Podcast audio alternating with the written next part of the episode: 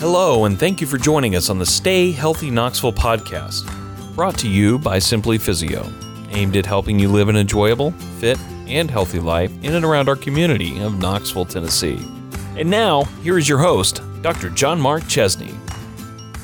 Welcome to uh, Stay Healthy Knoxville. So I'm super excited to have on the show um, Dr. Nicholas Pannella. Dr. Pannella is arguably one of the area's top ENT physicians. Um, so that's ear, nose, and throat specialist. He was uh, recognized as a Patient Choice Award recipient for 2018-2020 and specializes in head and neck surgery here in Knoxville, Tennessee. He offers a wide range of treatments uh, related to head and neck disorders for all ages his scope of practice includes, but is not limited to, surgical management of head and neck cancer, uh, transoral surgery for um, oropharyngeal cancer, maxillofacial trauma, thyroid and parathyroid surgery, office based management of nasal obstructions and sinus uh, disorders, as well as allergy therapy, including sublingual immunotherapy. He believes in communicating with patients on a level they will readily understand and strives to ensure all patients are informed of their options before pursuing any surgery or procedure. So, super excited about our topic, uh, Dr. Pannella. Well, welcome to Stay Healthy Knoxville. Thanks, man. I've been listening to the podcast for a little while, trying to kind of understand the the gist of it, and I'm I'm really excited that Knoxville has the opportunity to have something like this, and I'm really flattered to be asked to be on, and hopefully we can teach some things and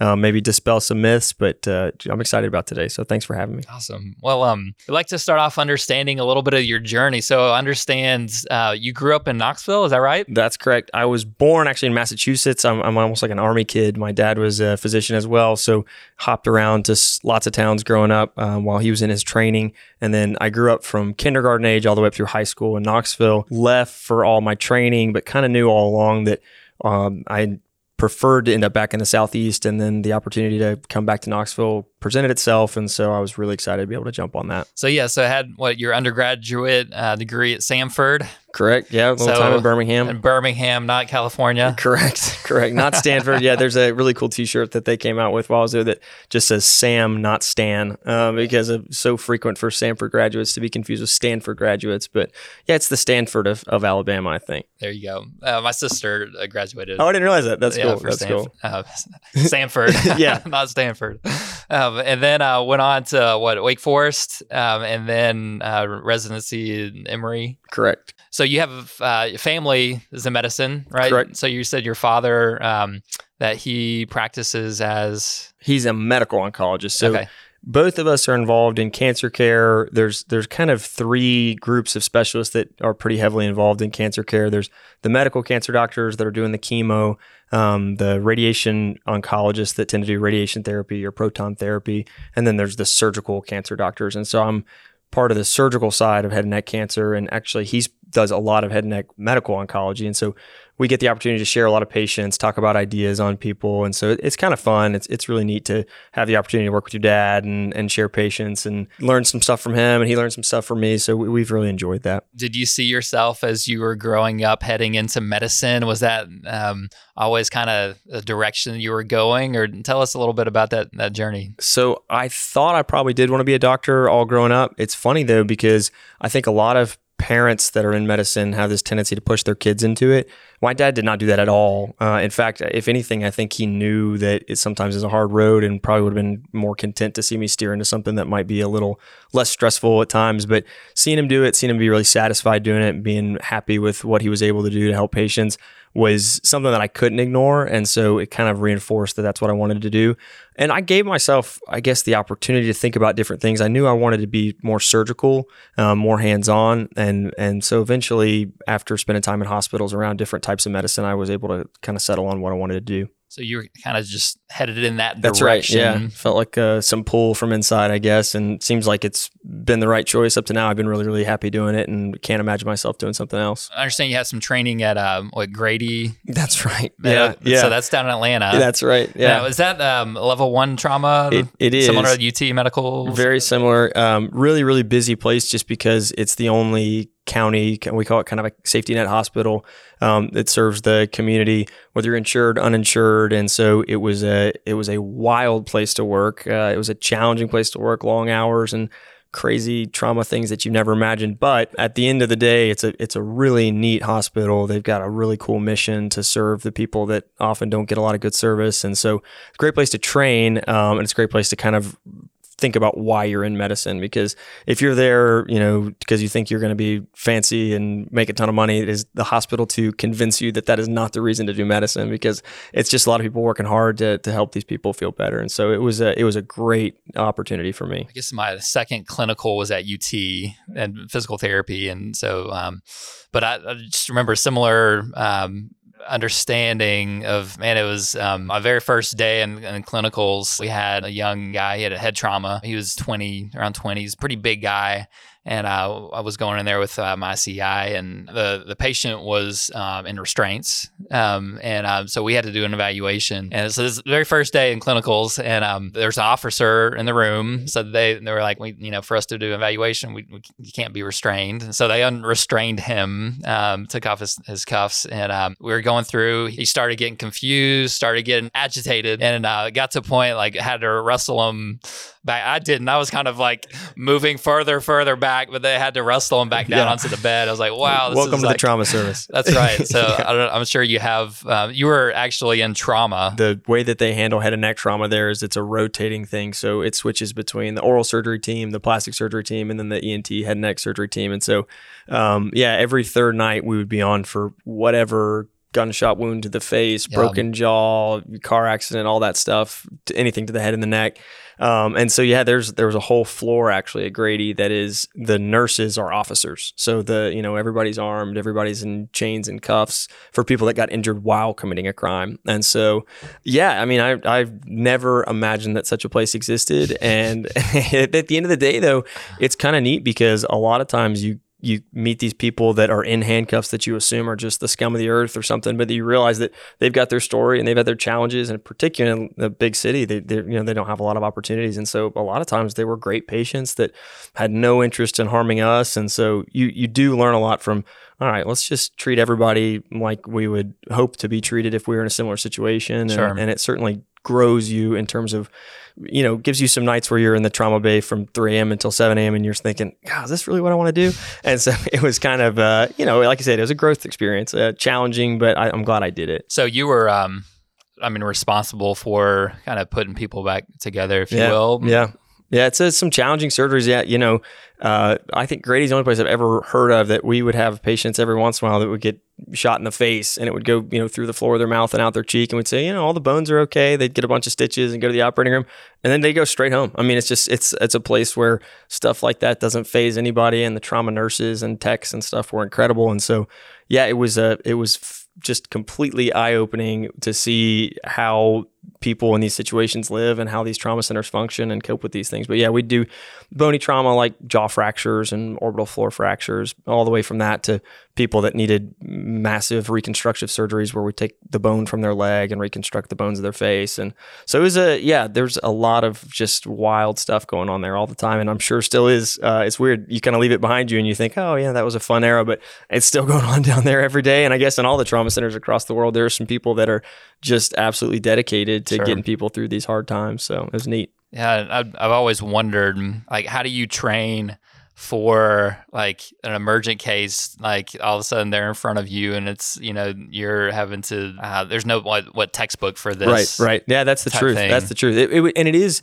It's kind of neat. It does prepare you. We we used to always say that you want to when you're when you're in a surgical training that you have this high volume of complex cases it teaches you how to operate out of any difficult problem. And so you have to be resourceful and you have to be able to think okay well this artery is not really where it's supposed to be. Can i move it and attach it to something else? Or you know can this piece of tissue be safely shifted over here? And um, it gives you a unique perspective when you're going from a, a, piece of the body that's in such disrepair, it, it, gives you an idea of what you need to do to get function back. And even though I don't do a ton of trauma now, just because um, Park West doesn't have nearly the level of trauma that UT or or um, Grady would have, but even though I do I do some trauma now, but also in thinking of cancer reconstructions and even sure. just sinus surgery and, and the basics, um, the more you know the pathology, the better prepared you are to to operate on the simple stuff. I'd imagine if you've um, dealt with those highly complicated cases that that it prepares you for sem- semi complicated right. cases. Whether you want to or not, you you uh, you end up figuring your way out of the trouble, and it, it helps a ton. so yeah, so then you transition. What you're back up in Knoxville? How long have you been here in Knoxville? So I just started my fourth year of practice here. So I graduated in 2017 from Emory. Um, knew that I wanted to um, have a practice where I could do a little bit of everything. I did some extra training when I was at Emory in head and neck cancer. It's a very high volume cancer center um, down at Emory, and so I did a little bit more cancer focused training than than just the average ENT uh, residency. And so when I was looking around for jobs and talking to people in the in the ENT world, I was looking for the ability to come up and do a lot of head and neck cancer, take care of people that have, you know, cancers in their throats and in their mouths and on their vocal cords and things like that.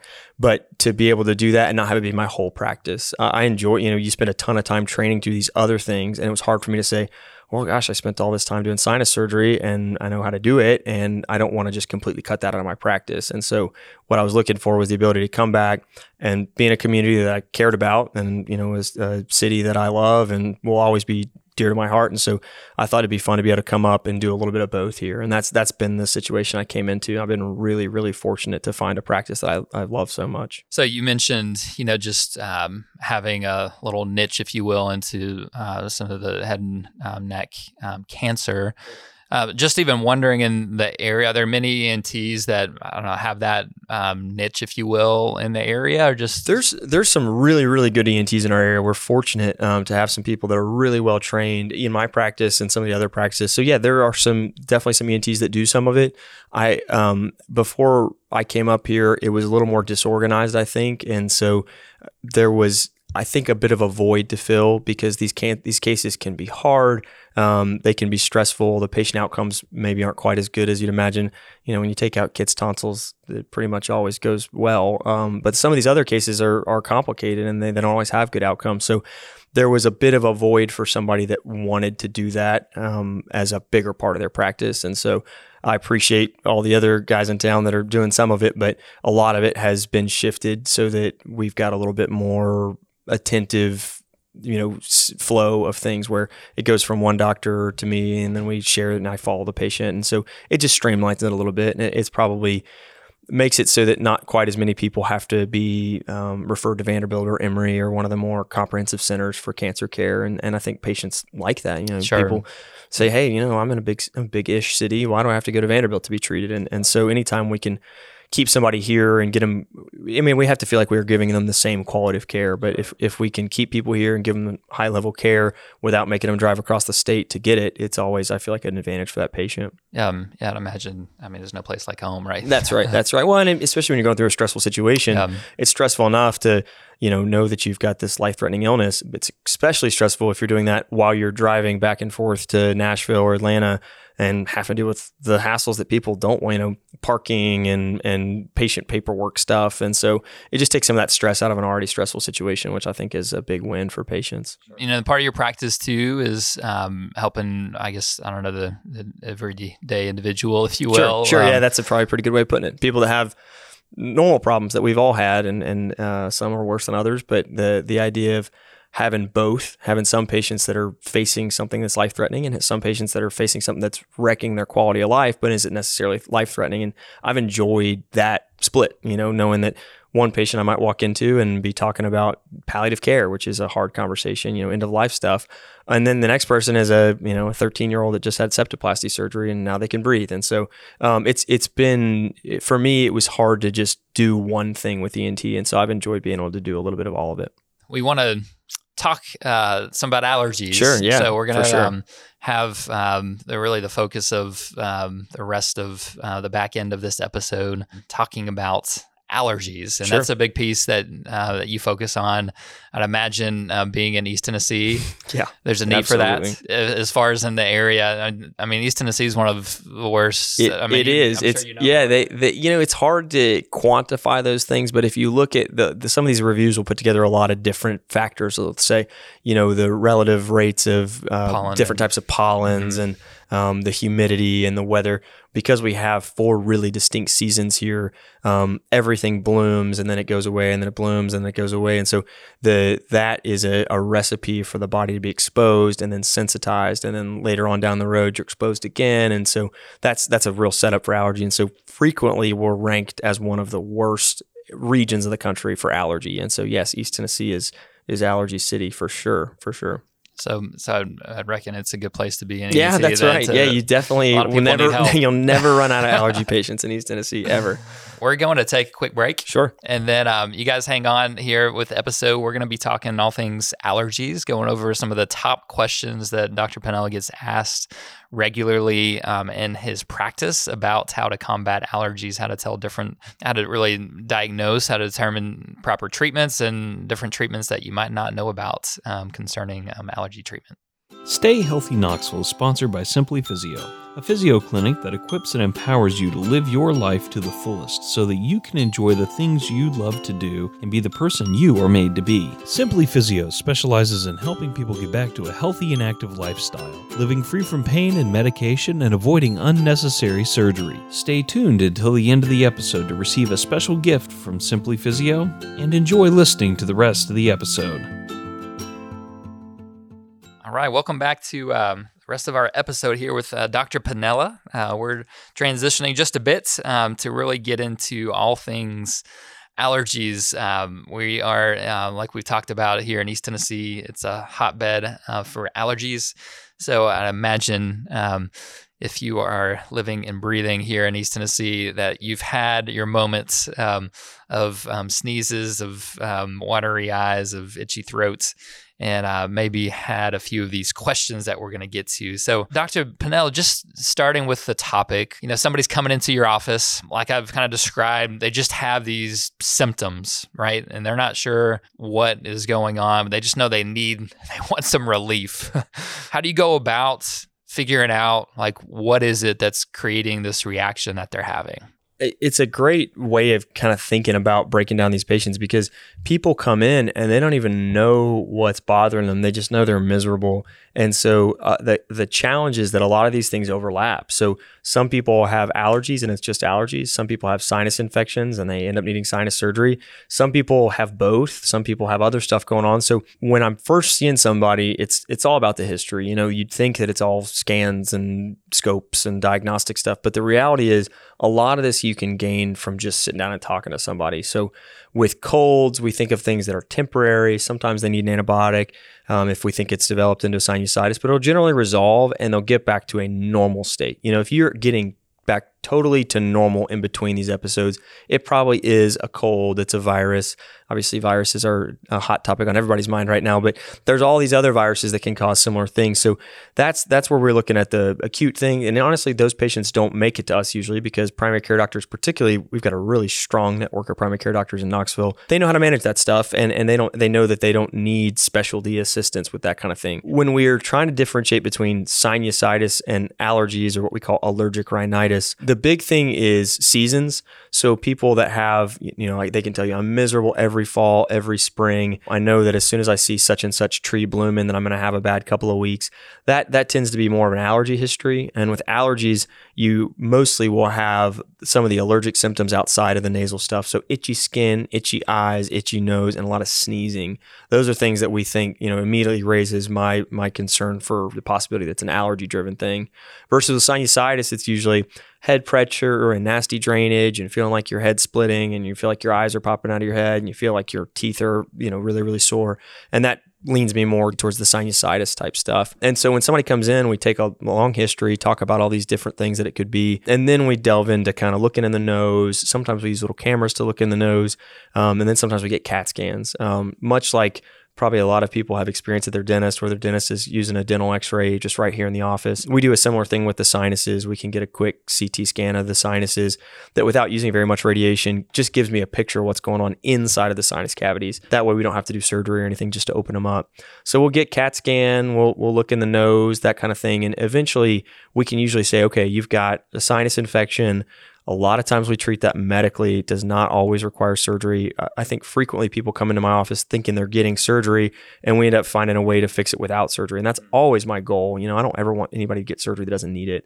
And so if somebody comes in with these complaints, it's it's you know, starting right off the bat, my goal is all right, what do we what can we do to avoid surgery here? Then if we do the antibiotics, we do the medical stuff, we're throwing all the different, you know, types of allergy therapy and sinusitis therapy at people and they're not getting better. That's when we think about doing sinus surgery. And the, the idea of sinus surgery is just get bigger openings to your sinuses so they can drain better um, and you don't have recurrent infections. And so that's kind of you know the beginning of the workup framework. is yeah that's the framework. And that's uh, it's hard because it's i think patients sometimes are frustrated because they can't verbalize exactly which thing they're suffering from but that's okay. You know we're we're very used to that.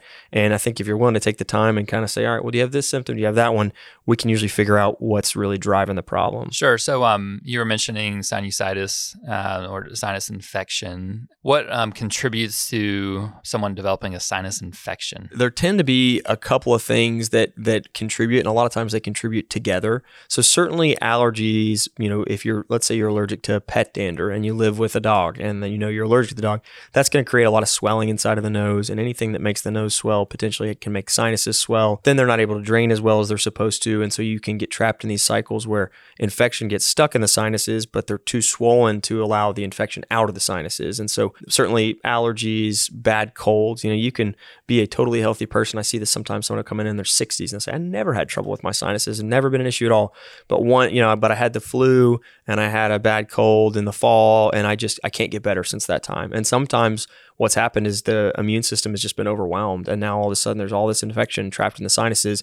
And until we get the sinuses open, they just, they can't get better and move on from it. And so there's a lot of different triggers Sometimes it's teeth, you know, a bad dental infection sometimes can spread and, and cause bad sinus infection. So those triggers all work together to create a state where the, the nose and the nasal cavity and the sinus cavities are so irritated that they just can't get better no matter what we give them medically. That's right, exactly. Just kind of get them over the hump and let the body do the rest. So typically, it sounds like you need to look at some sort of medication help. Sure. First, a lot of times, a long course of an antibiotic. I mean, antibiotics can be lifesavers. The right antibiotic for the right length of time is the main thing that keeps us from going to surgery for people. Uh, just a little bit off topic. I'd be interested just in this time as you talked about being in the pandemic with the coronavirus, and you know, one of the symptoms of, is loss of smell. Is that something you've looked into or understand? Yeah, just even- yeah. I just out of total doctor nerd curiosity looked into it some, but like the the idea with some some some bad viruses, it's just swelling in the nose that causes this loss of sense of smell. And so we've all, you know, probably had a bad rhinovirus or one of the standard colds, and you say, "Man, I'm all, I'm all blocked up. I can't breathe. My sense of smell is, is lousy."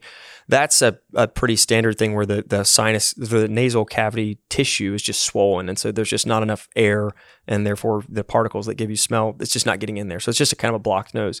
With with covid-19 it's been interesting because the studies are showing that it's the cells right around the nerve that gives you your sense of smell that are dysfunctional. And so the, the virus tends to go right to those cells. And so there are people that have no sense of blocked nose. They don't mm-hmm. have a mm-hmm. runny nose. Their nose isn't stopped up and all of a sudden their smell just cuts out.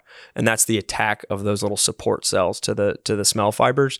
The good thing is it tends to be reversible. Where luckily, you know, there's been thousands and thousands of people nationwide that have lost their sense of smell from COVID, but most of them seem to be regaining it and regaining it fully, which is good because um, we call it being smell blind. But loss of sense of smell is, is a pretty miserable thing to live with, and um, we we're happy to see that it doesn't look like there's going to be a large percentage of COVID survivors that are that are having that long term. Sure, yeah, and I guess it usually what they say it's paired with uh, loss of taste. Too. Yeah, exactly. So it's, yeah, it's really disruptive to quality of life because yeah. you come and, and and every patient says the same thing. They said, you know, my favorite foods taste like cardboard, and it's a it's it's funny because we get a lot. You know, you I'm sure you've had other people talking about this, but we get a lot of our, our pleasure centers, our dopamine release from things we do, things we eat, and so if you take away everybody's able ability to enjoy food, it's a it's a pretty unpleasant thing to have to live through hopefully the, the coronavirus COVID nineteen after this episode um, airs will eventually so. go away. I hope so. So there's some question to that, but um, but yeah, but getting into more back to some of the everyday you know uh, questions that people routinely have. So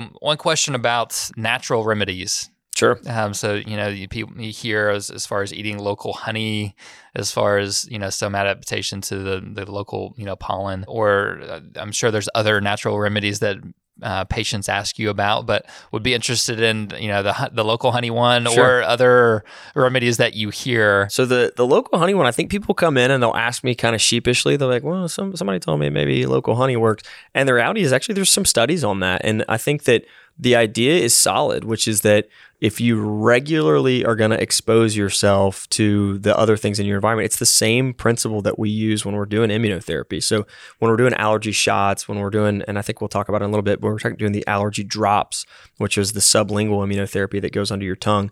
It's the same concept. You know, we're trying to teach the body what is a pathogen and what is not a pathogen, what's bad, what's not bad. So, you know, um, the the reason we get swelling in our nose, the reason we get sneezing episodes is because the body is rejecting that. So, if your body for some reason starts to think that pet dander is bad for you, then it's going to start to keep it out. It's going to try to keep it out. So, it's going to make you have a runny nose to try to wash it away, swollen nose so that you don't bring in as much of it. And so, those are just protective mechanisms. So, when we're doing allergy therapy, when we're doing what we call immunotherapy, whether that's the shots or the drops, the idea is you expose the body at a really low dose. You say, hey, you know, here's a little tiny dose of dog dander and here's a little tiny dose of ragweed and teach the body, hey, you know what? This isn't poison. This is just in the air around you. And it, it, it tells the immune system to calm down. And over time, you go up on the dose until the body says, hey, you know what?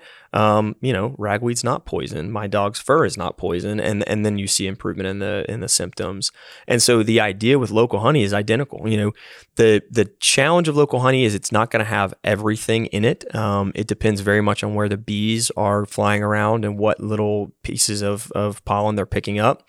But the idea is there probably is a decent amount of ragweed in, in any local honey or, a, you know, these types of grass, Kentucky grass and Bermuda grasses that people are allergic to. And so if you are consuming local honey, you're hopefully getting at least enough of a dose to teach your body to ignore those things. Um, the data is not as strong for local honey versus allergy shots or allergy drops, but it's there. It's certainly there, and and I would never discourage a patient from doing the local honey. Certainly, it's you know going to be less disruptive to your life to eat a little tablespoon of honey in the morning than just to have to come in and get an allergy shot and miss work and stuff like that. So uh, I would never say it's a bad idea to try local honey. And then the other kind of natural remedy that absolutely is is backed by good research is saltwater rinses. So neti pots, NeilMed rinses, um, that stuff is not. I, I think that patients sometimes walk out of my office disappointed if I don't give them an antibiotic or something like that. But the reality is those things work. I mean, that's real medicine. The idea is if you're breathing in ragweed and and you know danders of some kind and they're stuck on the inside of your nose, um, you're going to rinse that out. And so if you rinse out once or twice a day, you're just going to decrease the amount of time that stuff sits in your nose and irritates that tissue. And so those are the two things that are probably the most data behind them as far as natural remedies. So, what is it about the actually salt water? The salt water can just go in there. We don't want to use normal water in the nose because the nose has got salt. The, the barrier in there is, is, is sodium based and it's salt driven. So if you just put water in your nose, it'll irritate it. But the salt water is the same level of salinity and the same concentration. So when you rinse salt water out of your nose, it doesn't hurt the tissue at all. It doesn't irritate the tissue. And it's just going to mechanically grab that junk that's sitting on top of your turbinates and inside of the nasal lining and just wash it out of there. So it's, it's just a simple mechanical idea of just flushing the nose out.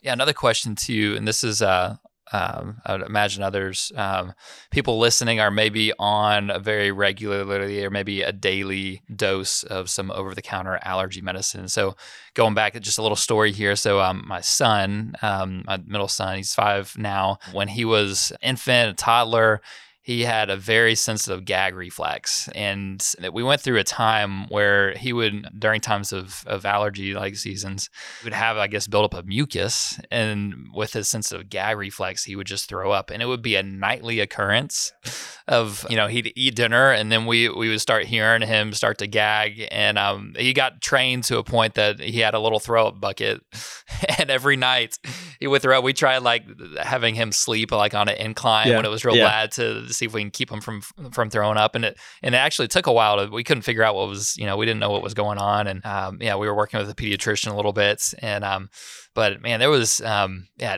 i mean every night he would throw up um and um every parent's nightmare. Right? that's right. And it was, it was kind of funny too. Yeah. Like, um, like looking back, like even see his personality was affected by it. Like as a, you know, as a, a young child, our pediatrician then, you know, started putting two together and said, Hey, let's try this allergy med- you know, medication. We put him on that was a game changer in stopping him from throwing up, but also like his personality completely changed. He went from this kid that was like not talkative, kind of grumpy, like he kind of he would have the scowl on his face, and to like now he's like the most talkative kid, like doesn't know a stranger, he'll pick up a conversation with with anybody. So that was a little bit of our story. But a thought that I've had too is like as long as we remember, he takes a you know little dose of um, some sort of allergy you know medicate over the counter. Um, is there a concern for like taking that regularly for a young child sure. or an adult? So it's a it's a great question because it comes up all the time. Maybe not always in my clinic, but yeah, I'm sure primary care doctors get this constantly too. It's the idea of okay, what kind of effects can this have? And I think your son's example is a great way of thinking about. Yeah, these things are chronic inflammation. The body is sending a signal, hey, something's not right, something's disrupted, something's out of balance here. And then a lot of times we figure out, hey, you know what this is? This is the body rejecting stuff. So whether it's a food allergy or a seasonal allergy to something in the environment, it's the body saying, "Hey, this isn't, you know, we're not at our steady state that we like to be at here." And so when when we put people on allergy medicine like that, so the two the two classes, uh, you know, speaking kind of broadly that we can safely keep people on uh, pretty much forever. We really don't think of them as having long-term negative side effects would be the nasal steroids like Flonase, Nasonex, all those, and then the antihistamines. And particularly there's the breakdown of antihistamines between Benadryl, which is kind of old school, tried and true, what we call the first generation. Um, it's great. It is. It does prevent some allergic response, but it makes you sleepy, and so that's why people can't just stay on it forever. Usually, versus the new ones like Allegra, Claritin, Zyrtec, those guys. And so those are drugs that just teach your body to not release so much histamine. Histamine is the stuff that makes your skin red when you get a bee sting. It's the stuff that makes you itch when you get poison ivy. It's the stuff that makes your nose miserable when you're allergic to the world around you. So histamine and antihistamine is just preventing the release of that. So it's a great drug, but it's a band-aid. Um, and so if people are saying, and I've had plenty of people come in that say, you know what? I'm not that miserable, but I don't want to have to be on Zyrtec every day and Flonase twice a day. And if I miss a day, I'm miserable. What can I do to, to not be allergic to the world around me? And that's when we start to think about immunotherapy. If somebody comes in they say, you know what, I use Flonase in the morning every fall and, and I notice that it keeps my symptoms under the control, you know, should I do allergy shots? My honest advice is probably not. You know, allergy therapy to retrain the body takes some patience. It usually takes a couple of years. And so I don't I don't tend to think that every single person that has to take a Zyrtec is is going to need allergy therapy uh, or allergy shots, the kind of more aggressive therapy. The one thing I would say though, because I think that there are a lot of people that miss this, and I, I wish it was marketed um, a little less cryptically, is that any of them that end in D um, do not need to be taken long term. So even though you'll find them right next to each other on the shelves, if somebody's taking Claritin, I'm okay with that long term. If somebody's taking Claritin D long term, that's got Sudafed in it, and that is not something we want people to be on long long term because it can drive up your blood pressure, it can dry out your, you know, mucous membranes, and those are drugs that are intended for short-term use. If you look at the small print on the back, it'll say that, but but because of the way it's marketed, people miss that a lot of the time. So if you're taking anything that ends in D, or if you're taking Sudafed, which is a great drug for short-term stuff, those are not long-term drugs. If and if you require that strength of over the counter therapy, um, that's not something we want people to stay on forever. We've kind of been working our way through the levels of um, yeah. treatment, right? Yeah, it's kind of like a treatment ladder. You know, right, you start at the bottom exactly. and you work your way up. Yeah. Um, so we've talked about some of the natural remedies, uh, some of the uh, you know the uh, over the counter things. So and you mentioned um, kind of the progression. Let's say somebody's then taking this over the counter almost all the time and they're looking to actually uh, more solve yeah, solve the problem that's right, right? That's right. Um, what would be the next step like for that individual that you would take them through? So when somebody gets to the point that they're either just tired of taking so much over the counter stuff, and some people even just say, "Look, I'm spending seventy dollars a month on this stuff, and I want to, I just want to figure out a, a, solution aside from that." If somebody is either having breakthrough symptoms or they're kind of maxed out on the the traditional medical therapy, then we think, all right your allergies may be strong enough, and, and there's tons of people like this in our community. They're like, what's the next step? And the next step is to test for allergies. And so um, there's different ways of doing it, and and there's different approaches to it. But the general idea is whether it's a blood test or a skin test, you're trying to figure out what is this body overreacting to. Because again, these aren't poisons. You know, ragweed is not a poison. It's just that some people's body treat it like that. And so we we do either a blood test or a skin test and say, oh, you know what, you're allergic to dog dogs, you're allergic to cats, you're allergic to dust mites, you're allergic to molds, and we can kind of subtype what thing is driving this problem. So then when you can talk about, okay, now we're going to get to the cause, and and the other stuff is really a band aid. The other stuff is helping, it's improving symptoms, it's improving quality of life, but it hasn't fixed the problem. Um, once we figure out what people are allergic to, then we go to the next step, which is okay, well, if it's dust mites. You know, there are things you can do at home to prevent dust exposure, you know, old carpets and old couches and covering pillows and things like that. And sometimes those remedies will work. Um, unfortunately, the, research on those is not as strong as we all think it should be. We think that we can, you know, make this stuff go away and remove dust and dust mites from our house, but it's really hard to do. And so that's when we usually enter into the discussion about, okay, what can we do to retrain the immune system? And that's where the shots and the drops come in. So yeah, so you would take somebody through some sort of testing to really determine what is it about them. Does that include like food sensitivity too or I think food sensitivity testing is still a bit of a controversy because there are some wonderful medical allergists in town that will test for it and treat for it. Unfortunately, the kind of the state of the art for medicine right now is just that we don't have wonderful therapies for for food sensitivities and we don't do allergy shots for like if you're allergic to dairy, we don't have a shot that we can put you on that'll fix that. And so it ends up kind of going down to, to avoidance. And so we can, you know, certainly you can test for food allergy, but the big thing for food allergy is knockout diets. So it's okay. I think I've noticed my kids real sensitive when they have such and such food. So so you just knock it out as a trial, and and that's honestly the the main. Now there's some stuff on the horizon for like peanut allergy and some things like that, but um, like elimination diet kind of thing. Elimination diet ends up being kind of the main thing. But in a, in the future, there's going to be some better therapy for peanut desensitization that's that's safer, and there's the idea of a patch that you put on your skin so you stay kind of low level of exposure all the time. And there's some promise from the trials coming out of that. Um, so yeah, it's mostly centered on when we're doing allergy testing, it's mostly centered on environmental allergies. So that's, you know, danders and molds and pollens and weeds and that kind of stuff. That's that's primarily what we're going to be treating with allergy shots or allergy drops. Yeah, even talking about um, peanut allergies, I was reading a book. I can't remember the, the book now, but um, it was talking about the development of allergies, peanut allergies, yeah. and especially children. And yeah, it's fascinating. It was really fascinating to read. Like the, the author was just you know talking about it. it made a lot of sense of, as far as you know our culture. Of, yeah, of cleanliness, cleanliness. Yeah, yeah. Uh, you know, hand sanitizer. Mm-hmm um, you know, washing everything. Which we put on 10 times since we got here today. That's yeah. right. Yeah, exactly. That'll be interesting what comes of after the pandemic, right? It's like, not going to be good for allergies. Um, like of creating this environment, you know, yeah. where uh, there's a little exposure. Right, right. Um, and how it's, you know, created, at least the author was saying, um, this extra sensitivity to all these food. Like, you know, back when, you know, I was growing up, peanut allergies, I don't remember no, if that really being a thing, thing. Right. Yeah. Like,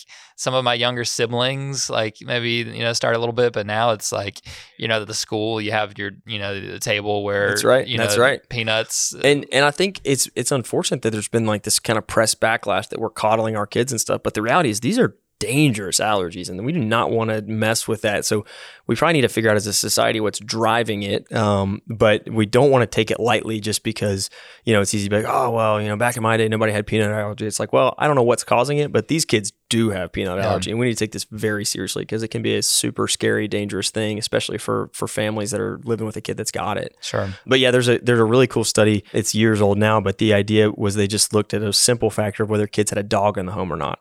Um, and kids that have a dog in the home have a lot less environmental allergy. And it's like, well, that doesn't make any sense. Why would a dog make you any better? It's not because of like love and affection for the pet. It's because the pet brings nasty stuff into your house every day. Mm-hmm. and and that dirt and that mold and that dust that they're tramping around in your house is actually protecting kids from allergies and it's bizarre but the reality is that our very clean sterile world may not be the best thing for our immune systems sure. and so when we're doing this allergy therapy stuff we're teaching the body that same lesson that some of these kids learn and some of these kids bodies don't learn um, and so when we treat for allergies the, the idea is okay this is bad for you, this is not bad for you, and, and how do you tell the difference? Just I know we were getting a little bit off topic, but Sorry, yeah. coming, I mean coming back, so even talking about like peanut allergies. Yeah it doesn't. Um, I think you made a comment. It's not really there yet for Right, right, right. like Yeah, immunotherapy or really retraining the body. Right, right. The the way that we process food allergy is a little different. So if I'm outside and, and somebody's mowing their grass next to me, I'm being exposed through my nose and through my mouth. That's that's where you're getting that exposure. It's touching those membranes. And that is what we're treating with allergy shots and allergy drops is those type of allergies. When you're processing a food allergy, it's processed deeper down in, in in some of the cells in your intestines. And so because of that, we still we don't have a great shot for that and a way to teach the immune system that because it's a it's just a little bit different cycle of process yeah the way we process it. And so we, we don't have a great way of breaking that cycle just as of yet. And so people that have bad food allergy mostly just end up on a really um, you know a, a stable knockout diet where they just avoid shellfish because we don't have a way of teaching the body not to be allergic to shellfish as of yet. But i'll say the the medical allergists are doing a wonderful job progressing that field. And i, I don't think it'll be long before we have more solutions for people So we've mentioned a little bit, or you have talked about immunotherapy. sure yeah So I'd love to get into um, understanding who that's for. sure What is it? Um, are there different applications of it? To, and what who's who's that? Yeah, what problem does that solve? So that's the one we're talking about. Less of a band aid, more of like an actual treatment, really retrain the immune system. It's it's gotten to be where it's a pretty effective thing. It's not 100%, but about 90% of people will notice a pretty significant improvement. Now, some of them are going to be completely better. They're never going to take another Zyrtec. Most of them will still have occasional allergy symptoms, may still need Zyrtec or Flonase or something like that, but are not going to be so hampered. You know, people that say, well, I can't even go outside during the spring because I'm just so miserable. Those are the people that really benefit the most. And the idea is there's there's two main ways of doing it right now. And again, there's there's actually some pretty cool progression in the field at the moment. But for the time being, there's allergy shots, which I'm sure we all know people that have been on allergy shots. You come in once a week, you get a shot. You start at a really really small dose um, because you're exposing the body with this big dose all at once. You know, you get a shot under your skin, and boom, here's all this you know ragweed and dust pollen, all this stuff that's exposed. Um, and so we have to be careful because it can trigger anaphylaxis. So and that's like a system wide dangerous body reaction. So we don't want to trigger anaphylaxis. So we start really really low doses, and then we go up over a long period of time. So over like ten months to a year, you're escalating on your therapy, and then you get to the point where you're coming in once a week and getting a maintenance shot, and that usually lasts three ish years. So it's great. It's safe. It's been tested and proven in, in lots of different countries, and and it, insurance covers it, which is nice. And it's a it's a wonderful way of treating allergy. The problem is it's tremendously inconvenient. You know, I can't imagine integrating that into my schedule. I can't imagine integrating into my kid's schedule. Fortunately, I haven't had to. Um, and so for some people, that's just a non-starter of an idea. Say, well, yeah, I'd love to do that, but I'm a long haul truck driver. I can't do that. I mean, I can't be in one place every Monday for an allergy shot. So in Great Britain, they were having a lot of trouble with when they went to the National Health Service. Um, they were having trouble because they were saying, hey, look, allergy shots, there can be these scary reactions and they're expensive for us as a healthcare system to have to administer. What else can be done? And so there's some good research that came out of Europe um, a while ago talking about sublingual immunotherapy, where they, they were doing, all right, well, let's take these same solutions, these same drops that we're mixing up and putting into the shots and just put them under your tongue and um, and and do it every day so that you can get exposed faster and exposed at a higher load. But because that's the way the body is made to process these allergens, like I said, you're outside in your yard and you're that's how you're getting exposed anyway. The body processes it with a much lower chance of anaphylaxis. And so allergy drops came out of that notion, which is that how do we expose in a more natural way? Um, and so it is truly I mean, it's done in a doctor's office, but it's a much more natural way of treating allergy. And so with allergy drops, you come in, you get tested the same way you would for shots, except for you leave with a little bottle. And the bottle, you're going to give yourself a couple of drops under your tongue every morning to teach that same lesson, except for just in a little safer environment. The good deal with those is that they're tremendously safe, and the most of the research says that they're just as effective. Um, the World Health Organization is endorsing allergy drops now, whereas previously they said, well, they're kind of investigational. Now they're saying, hey, look, this is just as good. And so in most countries, the United States not being one of them, in most countries, that's either the standard of care or it's at least considered kind of an equal standard of care. In the US, the insurance companies have been a little slower to pay for it and they've been a little slower to come on board with it. We're seeing some progress, but for now, in the state of Tennessee, at least, the insurance insurers are not paying for it. We do it uh, at a at a, a rate that is actually very similar to what you'd pay if you're on allergy shots and your insurance was paying it because you got all the copays and stuff.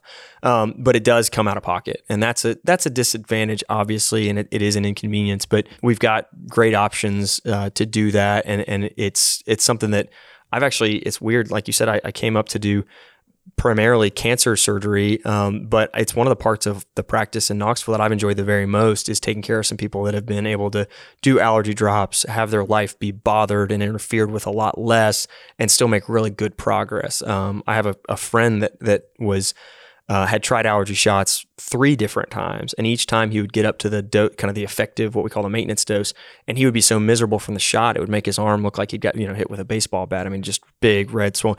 So he just could not tolerate the shots, and he's been on the drops now for about two years, and he's totally different. You know, he can go outside, he can mow his grass, he doesn't even wear a mask when he's outside. I mean, it's a it's a life changer for him, and it's been kind of fun because you know, like we talked about, the the cancer patients are facing this like life threatening thing versus allergy patients that are facing bad allergies, but you still see the same thing where it's like, man, this was ruining my quality of life, and now it's changed, and that's that's really fun to see, and I'm always happy for people when they get those good responses from it. Comparing the two shots versus the sublingual drops, so the drops. Uh, you don't need to come in for regular Correct. Yeah. appointments. Do Right, they right. um the like the concentration Yeah. change? So it does initially, but it changes much faster. So Okay. we, we escalate over like two weeks versus escalating over 10 months. Okay. And that again just gets back to the safety. So, you know, the body is processing something that is in the environment the same way it always does, which is that's that tissue that's really rich in the, the lymphatic tissue under the tongue. Um, and that's the stuff that's processing it. So the body is kind of it's a it's a known uh, adversary you know like the body is used to uh, treating and responding to allergy that way. And so you can go up faster and you can maintain a higher dose unlike shooting it under your arm into your bloodstream which is not a, something that the body's used to. It's a not a known adversary. And so the body has more of a tendency to freak out and have anaphylaxis. We, we took care of a little girl. Um, she was school age just a couple of weeks ago. She came in really disruptive allergy symptoms really miserable for most of the year and actually allergic to a, a cat that lived in the house. And so went from just miserable all the time red eyes itchy thinking about getting rid of the cat you know all this stuff and then tested. Uh, the parents knew that she wasn't going to do allergy shots just because you know she was a little kid, and, and that's just not very realistic. Um, and has been on, and, and within a couple of days, got her on the drops, and then within a couple of weeks of being on the drops, noticed immediate improvement. And and so we'll keep her on them for a while, which is annoying. People don't like to have a medicine they're on for three years, but that's about how long it takes to really enact meaningful change in the immune system. So she'll stay on those um, For with- about three, for three for years. three years. Mhm. Um, at the end of three years, we'll see how she does if we kind of wean her off of them. Some people need to be on them longer. Some people probably we could take them off sooner, but you know we don't really know who's who until we try. Yeah, it's a it's a really neat process. Um, Is there age? You mentioned this. yeah, is the girl. age limit is six in our clinic. Um, there's some places that are pushing it a little earlier, but we do we we use six because um, we know that there's starting to be some more maturity of the immune system. A, a six year old immune system is more similar to an adult immune system than like a six month old immune system. So we don't want to do too much shaping and correcting of the immune system while it's still in development, um, and that's why we haven't gone too much younger. But I, again, I wouldn't be surprised with a lot of research that's going on if that changes a little bit over time. Yeah, well, on the topic, we've uh, asked a lot of questions. Anything that I maybe hadn't asked um, in regards Um, that would that questions you get asked maybe from clients about uh, from patients about immunotherapy or other options uh, for allergy treatment. you know, my hope would be that people that are listening to this can answer some of these questions on their own and, and you can kind of triage yourself. I think, I mean, literally everybody you know around here has some of these symptoms and it's kind of fun to think about, okay, yeah, that, that rings true. That's me. You know, I'm, I'm a chronic sinusitis. I know it. Or versus, oh, you know what? I'm really just allergic rhinitis. And so, um, you know, I like the way you structure that. I think that, that pretty well covers it. One thing we didn't talk about, um, blocked nose. There Yeah. are some people, maybe it's a deviated septum because you got whacked with a baseball when you were a kid or um, really big turbinates from years of having some mild allergies. Some people just have really blocked noses, and that those are people that sometimes will benefit from procedures to reduce the size of the turbinates, which is some of the, the tissue in the nose, or have their septum straightened. Um, and some of the people that you know will have some of these symptoms we'll find out that's not really bad allergies it's not really chronic infection it's just i can't breathe out of my nose but that's that's something we see a lot of too and something we can certainly help people with Uh, there's, I guess, certain um, testing that you do Yeah, as far as sure. just looking at yeah, the size. that's right. That's right. Yeah, we look in the nose literally. I mean, I look in there with a headlight and a It's like, little thing. small Yeah, that's right. Yeah, there's a special instrument that it's not painful, but it lets me kind of look inside of the nose. Yeah. Sometimes we'll um, get a CAT scan when we're in the midst of that workout just to make sure that we're not having chronic sinusitis as well. So um, the uh, the idea is that sometimes these things can masquerade and look like one thing, but actually be another. And so a lot of times we'll get a CAT scan just to make sure it's not a chronic infection. We're um, wrapping things up. Sure. Um, so, I'd like to end the the last part of the podcast just with some rapid fire questions, Love it. Dr. Pannella. So, um, as far as focus on Knoxville, if you would let us know about uh, a bucket list thing around Knoxville that you would um, East Tennessee that you would like to go explore that you haven't yet. So I love the outdoors. I would, um, you know, that that's kind of one of the big draws to East Tennessee for us, and I think for a lot of people.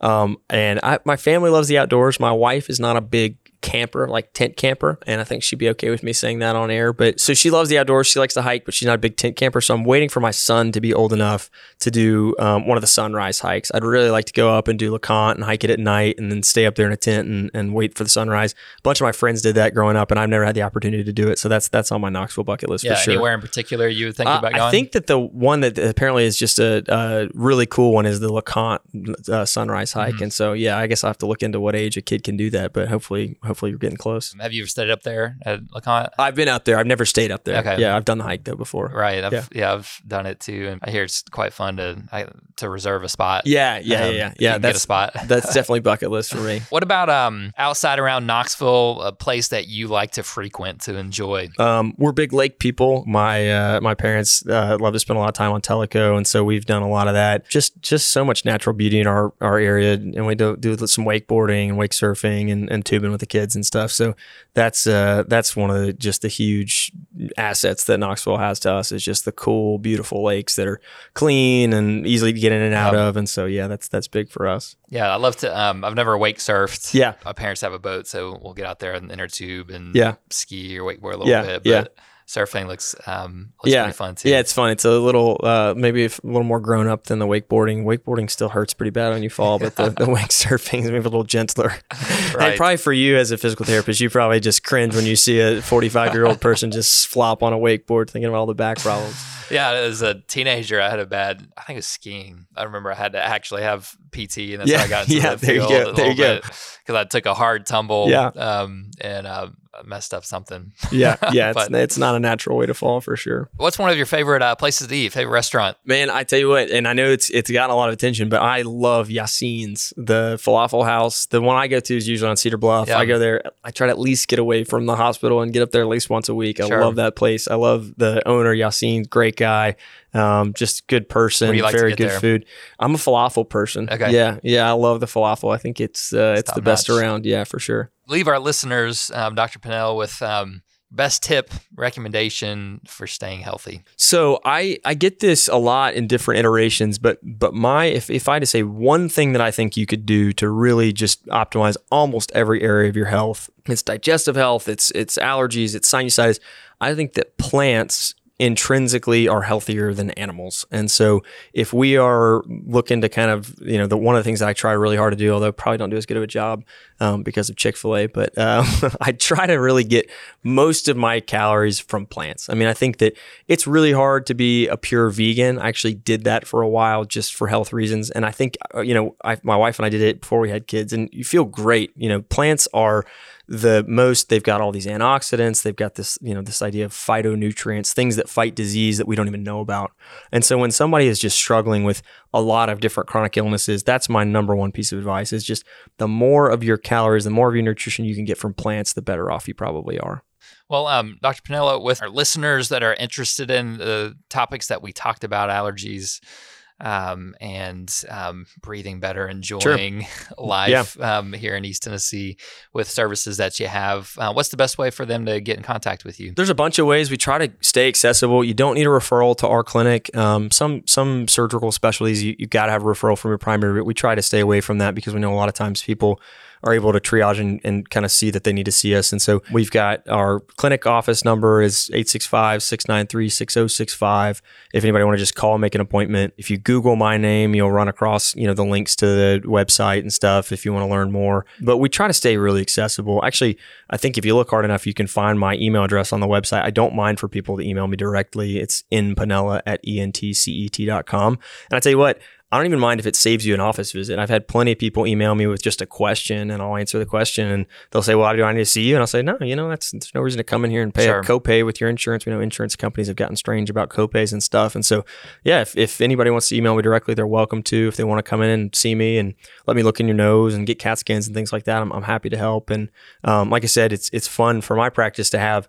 You know, some people are like, "Wow, am I really sick enough to go see an ENT surgeon?" I'm not sure if I'm really that bad off, but I, I don't mind to see people that are you know just disrupted and not necessarily tremendously ill. And so if, if something's interfering with your quality of life, yeah, pop in. We'd be happy to see you. I can speak from um, just uh, having clients that have worked with Dr. Pannella, and I just um, yeah hear uh, raving reviews from how you that. handle um, you know your patients, and they appreciate your care and your attention to detail, and just how you communicate with them. So if anybody's listening and um, and you have um, a need in these areas that we've talked about, I strongly encourage you guys to um, have a visit, have a consult with Dr. Pannella, let him um, take care of you. Thanks, man. I appreciate you having me on. Really enjoyed it. Yeah, man, I enjoyed it too, and um, yeah, look forward to um, seeing you out and about at F three. Yeah, We didn't talk much about F three. Yeah, yeah, that's that's another healthy thing. If you want to be healthy, just come out for a run with John Mark. He'll he'll get you into shape. Uh, and if you can't if you can't keep up, then don't feel bad because very few people can. so uh, um, if if you stayed on to the end of the episode, um, you and you talk with Dr. Pinnell, you'll have to ask him how he got the nickname Blue Cross. So maybe we won't share it here. yeah, But um, that's if- right. That's right. He'll know that you've listened to the podcast. That's exactly right. Yeah, you're If you ask him how he got the nickname Blue Cross. Yeah, I'll be hap- happy to answer that candidly off the air. Awesome, man. Well, thanks for having yeah, out. of course, of course. And uh, stay healthy, Knoxville. Thank you for tuning in to the Stay Healthy Knoxville podcast, brought to you by Simply Physio. If your pain is preventing you from staying healthy and active, and you'd like to avoid surgery, pain medicine, or just want to get back to doing the things you love in and around Knoxville, we offer both a free ebook and free over the phone consultation to help you figure out the root cause of your pain and the next best steps for resolving it. Find our ebooks online at simplypt.com slash health dash tips. There you will find ebooks for topics such as neck and shoulder pain, lower back and hip pain, knee pain, and TMJ. These quick to read reports will provide you with expert tips, tricks, and exercises to help solve your pain from the comfort of your own home. Just visit simplypt.com slash health dash tips to download your ebook and have it delivered directly to your inbox. We also offer free, no obligation phone consultations with a doctor of physical therapy to Knoxville area residents. Just call us at 865 351 0615 or visit us at simplypt.com and click the Talk to a PT button on the home page to schedule a call with us. Thanks again for joining us, and we will see you next time on the Stay Healthy Knoxville podcast.